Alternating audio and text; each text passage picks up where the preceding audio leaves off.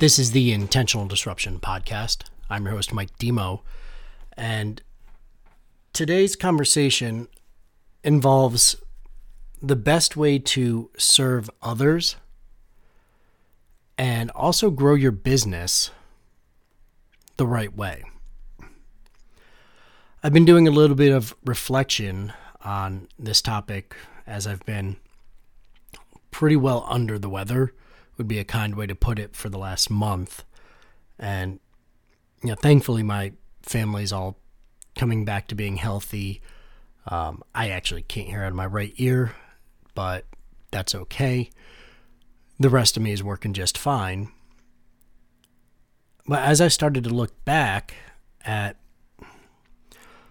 what do we do to I mean at the end of the day make money, put food on the table, do all of those things.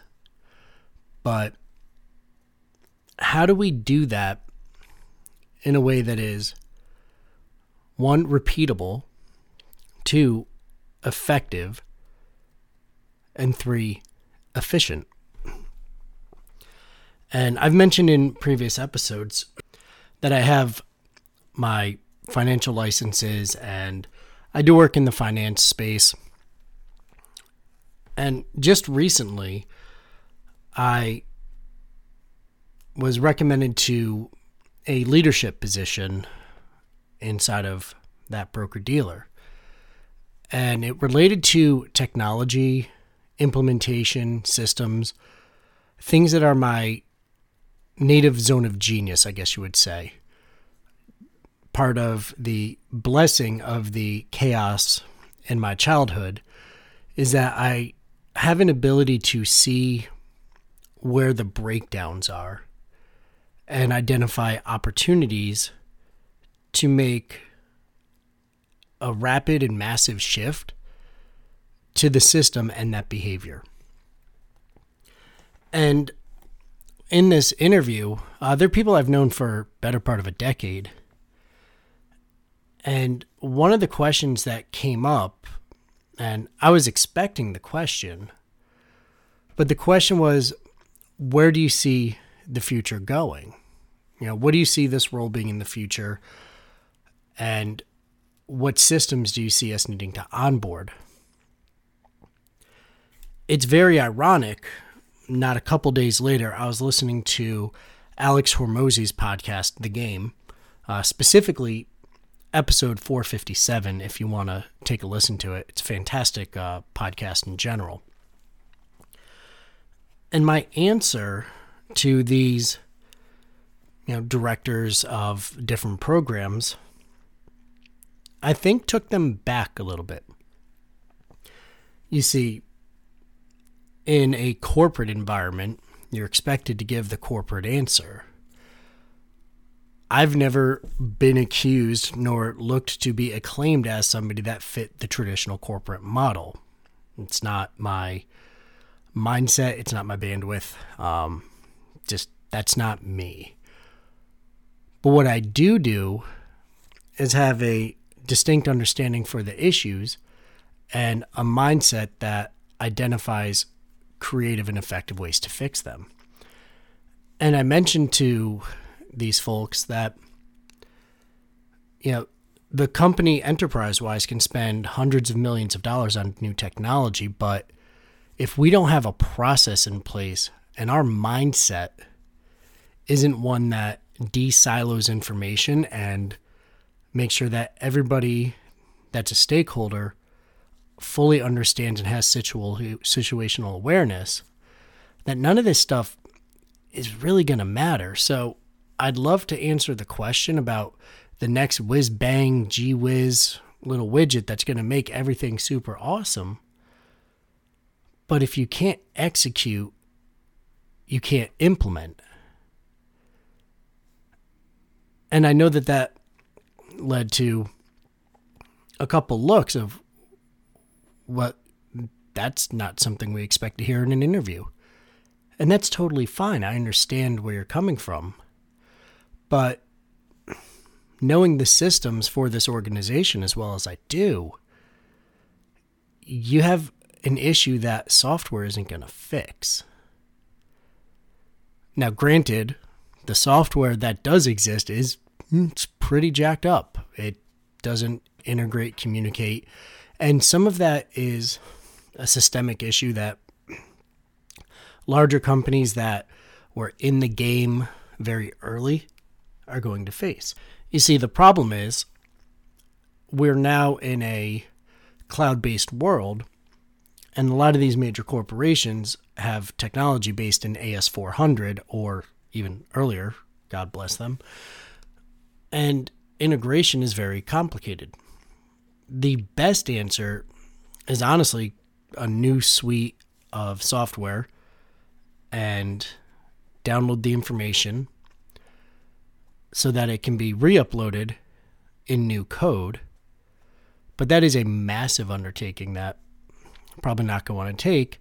So, as long as there's that crutch on the back end of the system, there's always going to be a domino that's ready to fall that can make the rest of the process inefficient. But to the point of Alex Hormozi's podcast, it's titled Doing the Boring Work versus Chasing the Shiny Object. If your job in business is to bring more customers on and they have to apply to be a part of your organization as a customer. If that process isn't seamless, if it's not easy to get the appropriate documentation and paperwork to do so efficiently, you've already got friction points. And there's not going to be necessarily new software that fixes a process problem. Now, granted, there could be, and that is something worth going after, but it also requires a mindset shift. And one of the things in Alex's podcast that was very fascinating, um, this was a different podcast, uh, 10 Conversations That Changed His Life. And he talks about, well, you have sales staff because you don't have good marketing. You have marketing, and I'm paraphrasing, because you don't have a solid product. If you had a solid product, the product would sell itself, and other people would tell their friends to go ahead and buy it, and you wouldn't need all of these other things. Now, in the space that I'm talking about, that's a little bit harder to do because of some government regulations, but there's ways to do that. I've heard often inside of this particular industry, well, if Amazon decided to move into this field, we'd all be wiped out. But they wouldn't because, well, at least not now, because of all the headaches that they'd have to go through. But it raises a very good question for your organization and how you can best serve others. Instead of going off and chasing the shiny new widget, can you just make your onboarding process so elite that your clients are so thrilled with the opportunity to work with you that they give a recommendation just based on how much of a shift it is from service they've been provided previously to the excellent execution that you've provided them. Now, that's before we even discuss what your product, your widget, whatever it is. But if you can make that experience so mind alteringly good, you're going to see a shift in all the other key metrics that you have simply because of that. Your retention is going to go up, your cost per acquisition is probably going to come down. Word of mouth is free, by the way. So I share these things because it's stuff that you could do right now. And in my life, I have been looking at doing a little bit of that. Um, in some following episodes, I'll talk a little bit about some of the potential clients that have come to me that are looking for help with startup capital or looking for angel investors or like all these other things but there was some blocking and tackling that wasn't complete yet that makes the process unobtainable. And that's the same conversation. You can have a really great idea, but if you're not doing the blocking and tackling and you don't have your fundamentals in a good, sound place, you're not ready to go forward onto the next thing. One of the examples Alex uses is a serial entrepreneur that owns X number of businesses. Well, that's great. But if they just focused on the one business, that one business would do more revenue than all of the businesses combined because there's focus. Now, I remember back in my uh, Cutco Cutlery days, uh, John Wasserman used a analogy, and it was that a laser and a light bulb both use the same amount of energy. One can light up a room, the other can cut through steel. The only difference between the two at the heart of the issue is one is extremely focused. And if you decided for the month of November and December to just have ruthless focus on executing one thing in your business, you would start to see a shift. Let's call that onboarding. If you properly onboard somebody, your cost of acquisition is going to come down because you're going to have more referrals and it's going to be a smoother process. It's going to be less labor intensive. And that applies across pretty much every industry. One of my clients I'm helping, we're actually going to be doing a shift where I'm going to take over some of those roles to help implement.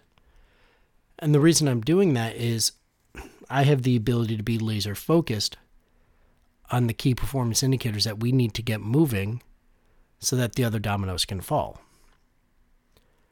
You know, it's not really a secret, but if you had a location that was, say, brick and mortar, whatever it is, that first unit is the one where you standardize the process that all the other ones follow.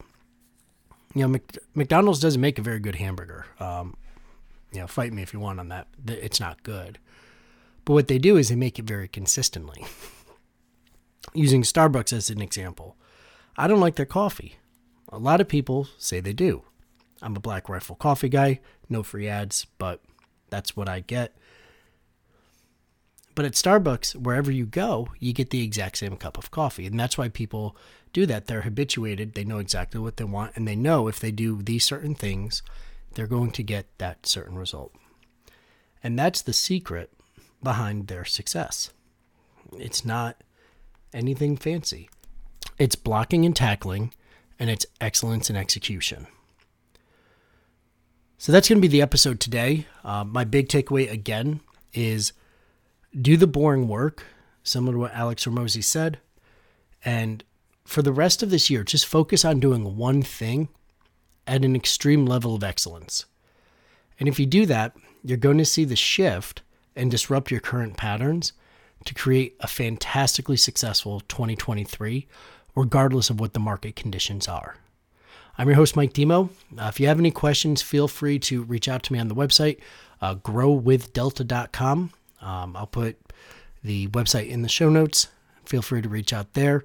Uh, if you do me the favor, if this brought you value, leave a review. Leave me a couple stars. It's up to you how many. I don't much mind. But it helps get the word out to other people. We're trying to grow beyond just a top 10% podcast. That way we can help impact more people as we move into this recessionary period. Thank you.